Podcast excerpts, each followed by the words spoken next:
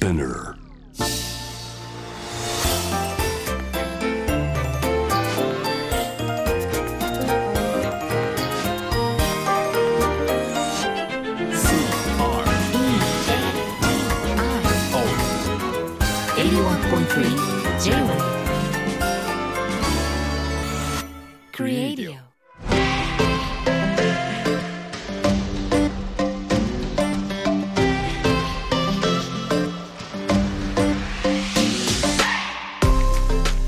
こんばんは nendo の佐藤オオキですこんばんは、クリストモコです。デザインを音で楽しむ J-WAVE CREADIO。さあ、今日は、えーリスナーの方からのメッセージ、まず読ませていただきます。はいソイラテさんからいただいています。えークリスさんが私がグッドネイバーズで我が家のテーブルという話をしてたんですね。そういうテーマでやった日があって。はいで、えーとお子さんが小さい時にテーブルの角に追突防止カバーをつけたくなかったので、うんうん。楕円の形にテーブルが落ち着いたという話を聞いて、ああなるほど。あのお便りくださってます。そうなんではいはい。えー私は楕円が大好きです。お。テーブルはもちろん自宅のお皿も楕円形が多いです。なんだかおしゃれで広がりを感じます。バスケットボールよりラグビーボールにキュンとします。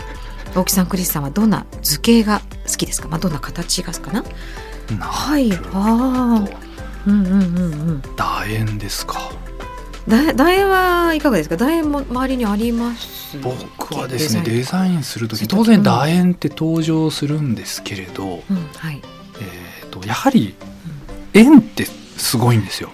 はい。円ってもうこう完成度が高いというか、丸の強さって圧倒的にあって、でたまに丸だと強すぎるなみたいな時に使う楕円があるんですけど、はあそれはあのトラック楕円ってやつでトラック楕円？あの陸上のトラックみたいな形をしているのでなんか立体化するとなんでしょうねカプセルみたいな感じですか？薬とかが粉とか入ってるカプセルみたいな、なそうなんです。なのでい。円をパカッと半分に割って間をうん。こう四角で埋めてるみたいな作り方をしているものなんですけどあれだとなんか丸のいいところと四角のいいところじゃないですけどこう使い勝手がいいんですよね何か。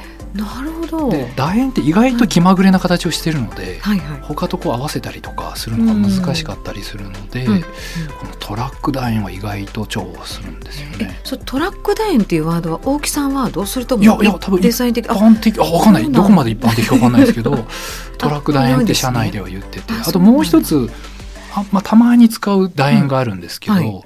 まあ、要は普通の楕円ってこう円をクチュってこう潰したような形じゃないですか、えスーパー楕円ってやつがいるんですよ。スーパー楕円ってやつはですねどっちかっていうと四角がうん。溶けてってはい。だんだん丸みを帯びてったなんか柔らかい形、マシュマロみたいな。だからふんわりしてもう絶対この形はもう敵意はないみたいな、こう悪さは絶対しなさその怖くない形みたいな。角が丸いっていうだけでもなく？まあ、最初は角が丸いところが始まるんですけどだんだんだんだんそれをより溶かしていくと直線部分もちょっとこうふっくらした形になっていくので一切直線ががない形なんですよね。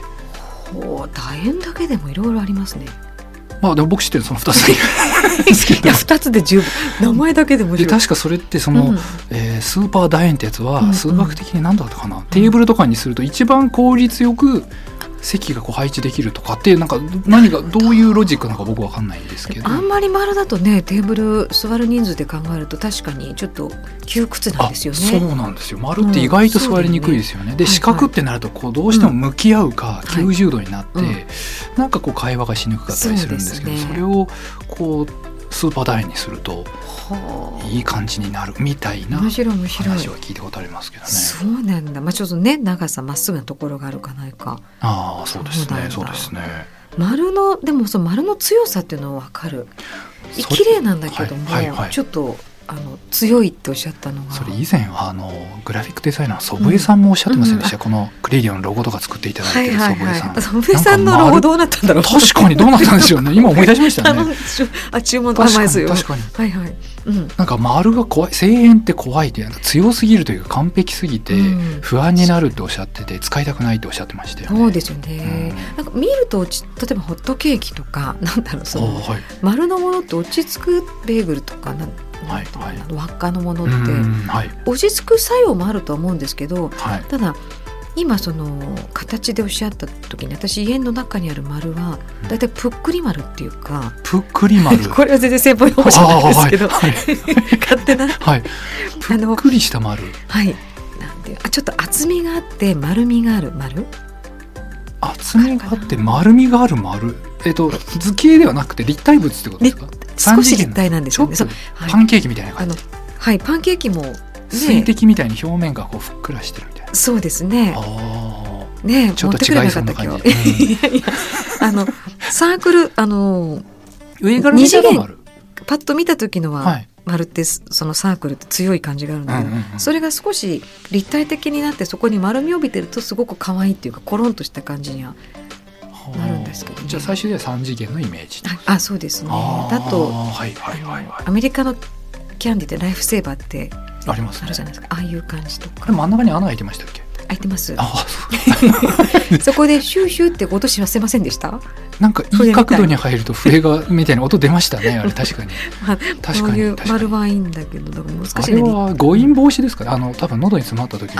すいません。そうですよ窒息しねないように穴開いてるんですよ。あのキャップとかもそうですよね。ペンのキャップとかも穴開いてますもんね。あペンのキャップ。はいはい入ってます。今ブレンの三色ペンとか作ってますけど、それ多分あの消しゴムっていうかあのあ三色ペンじゃない2色プラスシャーペンのブレンとか今作ってますけど、それは消しゴムのところにカバーする樹脂のキャップがあるんですよ。そこは穴開いてるのは飲み込んじゃった時に窒息しないようにっていうありますね。か案外穴開いてるものっていうのはそういうそっち系がねそうですね。まあベーグルは関係ないでしょうね。サイズ的にまず飲み込まないですけど。そうですね。でもねまあそうあの丸そうね。真ん中の丸ね。栗系ですうねん。栗系？えぷっくり系？あぷっ なんか私おかしいな。ぷっくり系。はいはいはい。とそうですね。このなんか丸とか楕円っていう話で今思い出したんですけどあはい。とトラック楕円で思い出したんですけど、今あのオフィス家具のうんコレクションを作ってるんですよ、はい。多分年内、まあ、秋ぐらいにはお披露目できるかな、うん。かなり膨大な200アイテムぐらいあるええコレクション作ってるんですけど、なんかオフィスってこれからどうなっていくんだろうって考えた時に、うんうんうん今までのオフィス家具だとなかなかカバーしきれないぐらいこう多様な働き方になってきてて、うん。え会社にちょっと遊びに行くとか、うん。家で働くとか、うん。旅行先で働くなんか本当に自由えな、なんか暮らすことと働くことが一体になってきてる中でどんな、えー家具とかアクセサリーとか照明とか作れるんだろうってなった時に、あの丸とはい。角って結構大事なんじゃないかみたいな仮説を立ててほう。角とか直線があるものって綺麗に並べたりとか、はい。あの部屋にこうピタッと沿わせたりとか、うんうんうん。ちょっとこう緊張感を出したりするし、やっぱ丸って人がこう集まってきやすい形だったり、うん。人が触れたくなる形だったり、うんうんうん。空間にこう柔らかさをあの生み出す形だったりする。その、はいこの円と、まあ、角は角って呼ぶんです、円円角ってブランドなんですけどだからうん。円と角、円と角をこううまくこう混ぜていくことによって自分の空間をこう自由に作っていくみたいなそういうの今やってますね。それはあの角の方も円の方もデスクにもなるしそうですなんでデスク同じうん。デスク一つとっても、はい。円のやつもあれば角のやつもあるし、ものによっては片側が角で片側が円になってるとか、ね。なのでそういうのででいろいろこう組み合わせれるようになってるっていうそんなコレクションなんですよね。えとかソファーとかは外が角になってて、はい。内側は円になっているので並べやすいんだけど中はこう柔らかくて座り心地がいいとか、そういうコレクションですね。それってそのコロナの間に、はいはい。そのプランご自分の中で変わってきたんですか？あでもこれかなり短時間にやっててあコロナになってから発生したプロジェクトなので、うんうん逆に面白いなっていうところ。じゃあそういう逆にそういう目線で考えて。そうなんですそうなんです。ああそうでも本当変わりますもんね。ですね。年度の佐藤貴さんとクリストモコでお届けしています。J-WAVE クリエイディオ、えーまあ、前半ソイラテさんのメッセージからいろんなね形のお話いきましたけど、まあ、テーブルの話もあってはいはい。大木さんテーブルはあありますか？あまりありますか？から聞く人いないんですけど、あはいはい。家にありますか？自宅にテーブルはないですね。ね。あの作り付けのカウンターみたいななんか棚あですよね、はい。的なやつがあって、そこでうんうん日々食事をしたりうんうん。うん仕事をしたりそれ以外ないですけど。お茶飲んだりお茶飲むのかな？あそうですね。コーヒーを飲んだり。とか。ね、ずっと壁に向向かってますね。ええ俺前の椅子に関してははいはい。結構デザイナーにとデザイナーにとってはっていうか大木さんにとってはもう恥ずかしくてしょうがないというお話になってるじゃないですか。そうそう。本当に丸裸にされるんですよね。でね。椅子を見ればその人が考えてることとかどのぐらいの技術を持ってるかとか今まで何をしてきたかすごいもう赤裸々に出ちゃうのででね恥ずかしい。本当に恥ずかしいですね。テーブルはどうなんどういう立ち位置なんですか？テーブルはですねテーブルはうん。あんだけでかいくせに存在感あるじゃないですか、比較的。割には脇役なんですよねやっぱり。くせにとか割にあんま好きじゃないですよね。いやいやえ脇役なの？どうしてどうして？脇役の難しさがあってあの、まあ、これもちょっとダイニングテーブルと、はい。まあ、つまり食事をしたりするダイニングううん。そう。それとコーヒーテーブルとかのはい。サイドテーブルってやっぱりあのリビングに置かれるテーブルでも同じテーブルってついてるんですよ。もう全然別物なんですそうよですね。もうドーベルマンとチワワぐらい違うんですよ。違う違う。別物じゃないですか違う。であのダイニングテーブルっていうのはやっぱりダイニングチェアの脇役なんですよ。あんなにでかいくせに。ほ私あの似てるジャンルでいうとキャビネットとか、うはい。あの棚とか、うんうん。面積食う割にはそんなに主張しちゃダメみたいな。まあ面積は食うからだと思うんですけど、わかる。逆にね、そうなんです圧があるっていうか、はい。椅子よりさしゃしゃり出ちゃいけないんです。基本は。っていうのはあって、うんうん。なんだけど今度はそのちっちゃい方ですよね、はいチワワ組の方なんですけどあのコーヒーテーブルのコ。ーヒーテーブルコあっちの方はやっぱソファーの脇役なんだけど、ーうん。そこそこ主張してくださいなんですよあれははい。なんかちょっとこうスパイスというかちょっとこうアクセントとして、ね。そうなんです。一番遊びやすいのって、そうですよ。しかも手軽にこう変えたり、うん。位置をこう調整したりみはいたい。なできる遊びがいのあるやつがサイドテーブルなので、うん。どっちも脇役なんだけどダイニングテーブルはうん。本当のこう黒子に徹してなさいだし サイドテーブルはちょっとこうやんちゃしていいよみたいなこう脇役がゆえに遊んでいいみたいな自由に。台本がなくてこうフリースタイルみたいな。そんなそうなんです。その違いはあるんです。時もそうかもしれないですよね。コーヒーテーブルはなんかこう、冒険できるってあいうか。ですよね、うん、はいはい。ちょっと変わった形でもいいしそうね。ですよ。だしこうベッドサイドに置いてもいいし、そうですね。玄関にちょっと置いてもいしないんかここじゃなかったらこっちでもっていう あの感じもダイニングテーブルここじゃなかったらってないですよそうなんね。ですよね。そこ以外ないですからね。ない。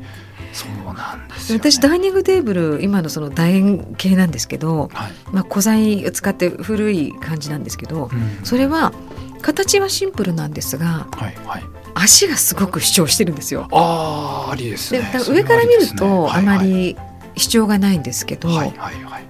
横から見るとものすごくはいデザインが見えるっていうはい形にして、はいはい。どっちかというと足ありきで買ったかもっていうか、あでもそれはありですよ。実際天板で差を出すってそそれこそ素材とか、まあ、そのエッジの処理の仕方とかなんですけど、はい。やっぱり足ぐらいしか見せ場がなかったりそするので。あそうですよね。そうなんですよね。そうだ。うんだなんかでもおっしゃったようにダイニングテーブルとかってはい。椅子を個性的なのに今ね、まあ、バラバラに買ったりとかするのも入りだったりして、そうするとテーブルはねなんかこうキュッとまとめてシンプルだとか、やっぱりその空間の色とか、うん。その素材になんとなく合わせにいきますよね、テーブルって。そうですね。椅子はそれに対してちょっと自分のもうちょっとパーソナル、うんさっきの話じゃないですけど、もうちょっと自分の好き好みだったりとかを入れやすいというか、ちょっとコーヒーテーブルよりな、そうですね。それはあるかもしれないですよ。たまに依頼でイタリアのメーカーとかで、うんあのテーブルを依頼したいって来て、はい。よくよく見見たら、うん。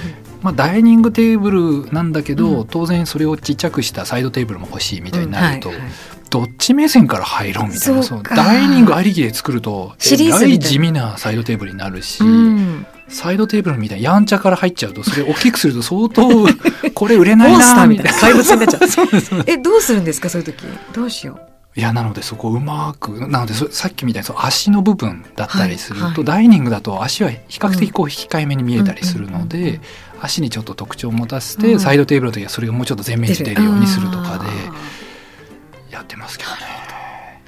ーあの我が家のコーコーヒーテーブルって言っていいのか、はい。あの粘土のああはい。デパドバで出されたの石という。石ですよ名ね。作。いや。でもう来る人来る人これ何これ何って いやーってあれは本当にもう愛しておりまして。あれはガラスえっと四角い透明のガラスの天板ですよね。天板がガラスで、はい。下があの、えー、と丸い木なんですけどもはい。石のように見える、あの川底にあるようにちょっと、まうん。角がはいはい。あの丸くなっている石い川底のうのがいいです。か、丸まね、った石で、まあ、まさにさっきのそのスーパー楕円の立体化したみたいな、ね。うんちょっと、はい、柔らかい形をして、はい何個ぐらいありましたっけ？一つの天板支えるのに、10 15ぐらいあったかな。結構な数ありますよね。しかも天板に触れてないやつもいるのでそうなの。ね。足の振りして足じゃないやつまでいるっていう。6ぐらいが足でそれも形が違って あといくつかはもうテーブルにもついてないんですけどね。形も様々。あれももう秀逸なまあなんで足がそのはいだった3本とか4本でなくてはならないとかね。足の役目がなくてもいてもいいじゃないみたいなそういう切り口でデザインしたものですよね。はあはい。そうですよね。あれもだから特徴あれはでもここじゃなかったらどっかでっていうわけにもいかないんだけど。そうですね。あのサイズ感はそうですね。ちょっと存在感の強いコーヒーテーブルかもしれないですよね。でも今の聞くとなるほどって思ってちょっとこう主張とかひ風景になるあのあのテーブルだったですからああそうね。ですね、うん。なので僕が過去に見たさうん。サイドテーブルとかではい。やんちゃだなと思ったもので言うと、うんあの北欧にのはい。デザインユニット、女性だけのデザインユニットはい。でフロントっていうチームがいるんで、ほぼほぼ同期みたいな感じなんですよ、うん。昔から展示会とかよく一緒だったりしたんですけど、えーとですね、いきなりうん。豚の剥製かな、まああの FRP というか樹脂でできてるんですけど、できてる。すっごいリアルな豚の背中にうん。丸い板が乗ってるんですけど、これでテーブルですって言われて もうなもうなんか自分何やってるのか分かんなくなるっていう。確かにこれはテーブルか強いですね、まあ、ちなみにそのシリーズであって、うん。何が動物なのえーと馬もあるんですよ。もう全部原寸ですよ。めちゃくちゃでかいですよ、えー。馬。まあ、スタンディングテーブルみたいな感じでそこに馬の、えーは頭の上にランプシェードがあってそれで照明ですって言ってるのかな。もうなんかは言ったもん勝ちだなみたいな。あですね。世界は広いぞっていう。広いですこうね覚悟せねばならぬなって思った記憶はありますね。もうそこまでありならもうこれは大変だぞという、いやでもそう考えてみるといろんなもう世界中のコーヒーテーブルってはい、すごいいろんな種類ありそうですもんね。もう天板がついてればテーブルですって言われちゃうともうそうなんですよね、うんうん、面白いですよね。テーブルの J-WEB クリエイディオ今夜もお別れの時間となります、今日はまあ形のお話とか、はい。ね、もう最後なんか豚が頭を離れないんですけど今はい。見たらはいはい。あのすごい私ピンクをイメージしてた豚で。あもっと生々しい。ああ違うんですマットブラックで意外とシックな豚なんですよね。豚は豚なりに。馬もマットブラックで。そ意外とあのアジアのちょっとこうデザイナーズホテルみたいなところに行くとうんエントランスにドン ああフロントの馬いたみたいな。その目線はいすごいインパクトあるっていうか迷うかどうかっていうよりもなんかあってでも、まあね、一つの好みっていうかジャンルであるんでしょうけど。まあそうですよね。家に動物とキノコちゃんとか、はいはいはうちも犬とかいた時にその、はい。逆に動物たちの方がすごい反応しそうじゃないですか確かににワンとか言いそうですよね。うん、すごいうーとかテーブルに言うっていう。確かに。いや世界は広いわ。そうですね。なんでテーテーブルと豚の比率で言ったらもううん。ほぼほぼ1対9で豚の方が勝ってますよね。これねはい テーブルを買ってきたよとは言いたくないですよ。豚を買ってきたよって言っちゃうような感じですよね。本当です本当です。いやいやーまあみんなも皆さんもなんかでびっくりしたデザインとかまあ、好きな形付けとかね。確かに確かに。こんな話今日なったなんか他にも楕円ありそうですよね、なんかね。楕円ね気になりますね。ですねですね、うん。あのぜひあのメッセージでお寄せいただけたらなと思うので、はい。クリエイデのウェブサイトからお待ちしております。今夜もありがとうございました。ここまでのお相手は年度の佐藤大樹と。クリストモコでした